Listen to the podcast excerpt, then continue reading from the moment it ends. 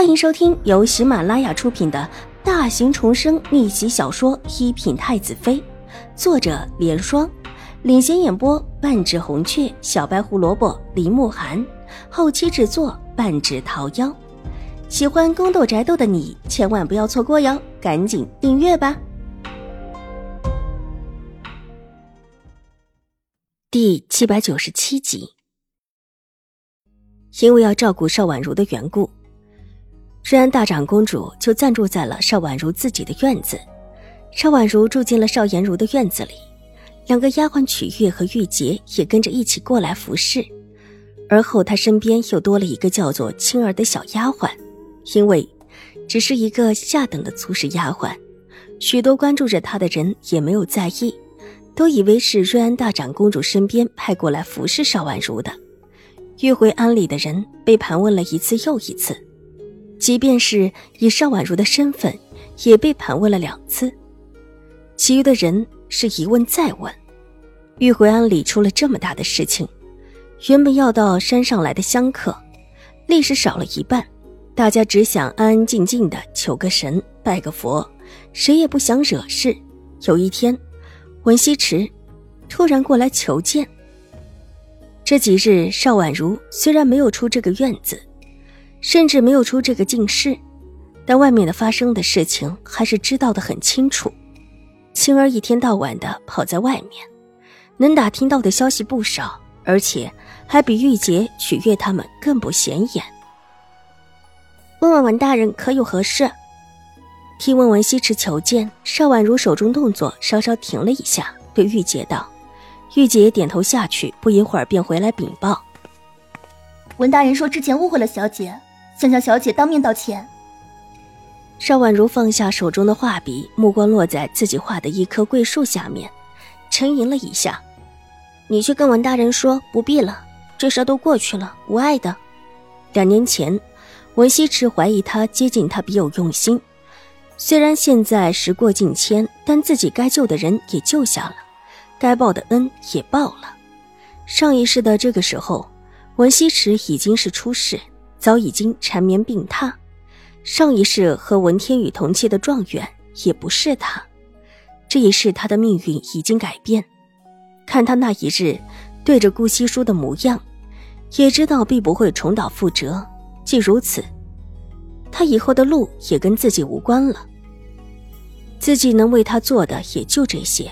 况且，他现在麻烦缠身，若再叫人发现他与文西池有关系，对他对自己都没有好处，该做的事情既已做了，这接下来的事情自己都不会跟他有关联了。天空不知什么时候下起了雨，雨不大，带着几分凉意，扫落了夏末秋初的一丝燥热。站在玉慧庵的门口，文西池回头望了望身后高大的安堂佛殿，层层叠叠的佛殿在细雨的笼罩之下。多了几分悠然，但这并不是自己梦中的场景。梦中也有细雨的尽头，但自己躺在窗口的榻上，边上还坐着一个女子纤瘦的身影，看不清脸面，却知道她温柔的给自己喂药，手伸过来，轻轻的试了试自己的额头，而后盈盈一笑，眸色若水。梦中他看不清楚那女子是谁。但莫名的就是想到邵婉如，醒来之后不自觉的把梦中的人影和邵婉如相比较，其实根本就没有什么可比性。他见到的邵婉如是两年前的邵婉如，别说身量不足，就算是身形也和梦中的女子不同。但是莫名的，他觉得这个人似乎就是邵婉如，只不过是长大之后的邵婉如。趁着这一次到玉慧庵的机会，他想见一见邵婉如，验证一下，是不是自己梦中的女子。梦中的女子其实也不是很经常的入梦，但连着梦了三次，全是这么一个女子，倒是让文西池生出一探究竟的想法。伸手摸了摸头，看边上的小厮替他撑上了伞，莫名的觉得自己还真是多虑了，不过是一个梦罢了。自己居然还当真了，特别是还把他联想到跟自己完全没有关系的邵婉如的身上，也实在是一个笑话。往自己往日一向清明，这时候却是糊涂了。回头又望了一眼身后的玉慧安，却不知道两年之前看到的那个聪慧的女子，现今如何了。不过，即便再如何，跟自己也没有什么太大的关系。毕竟他现在的身份也是不凡。但若他将来需要帮忙，自己一定会帮的。不说自己误会了他的事情，就说他自己认清了顾惜书的真实面目，自己都该感谢他。但这份感情，也不是一定要面见他的。男女有别，两个人以后，甚至还可能从此再不可能有相见的机会。心里莫名的沉重了一下，随即又无奈的笑了。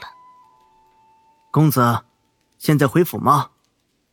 马车夫见文西池上了车，打了一个边话问道：“去越王府。”文西池略一沉吟，把之前乱兮兮的思绪都抛到了脑后。玉回安发生的事情虽然是刑部在处理，但最后大权落在越王的手中，这事到最后还是得向越王禀报。原本这事儿也是刑部尚书的事情，文西池虽然得到重要。但毕竟只是刑部的属官而已，只是他文笔不错，刑部尚书很看重他这一点，事前就是让他为这次的事情拟了一个详细的折子过来，送到越王府，让越王呈给皇上。玉回庵里的事情虽然闹得大，还惊动了皇上，但事后却是查无所踪，也不知道当夜出现在玉回庵里的黑衣人是哪里来的，目的是什么。高墙内的人一个都没缺，除了几个死了的，其余的都在。对于一件事没有查明，但却在皇上那里落了案的事情，刑部尚书也很慌，这才有了把折子先呈给越王看的事情。文西池说的直白一点，就是一个代笔跑腿的。马车夫应命转过马车，驾驶着马车往山下的越王府而去。文西池又掀起车帘。目光不由自主地转向玉慧安的深处。邵婉如，自打进了玉慧安已经有两年多了，再过个半年时间，应当差不多会下山。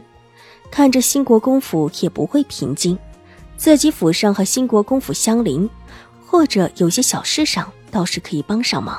文西使这里一心想要帮忙，以报答邵婉如当初的点醒之恩，却不料世事难料。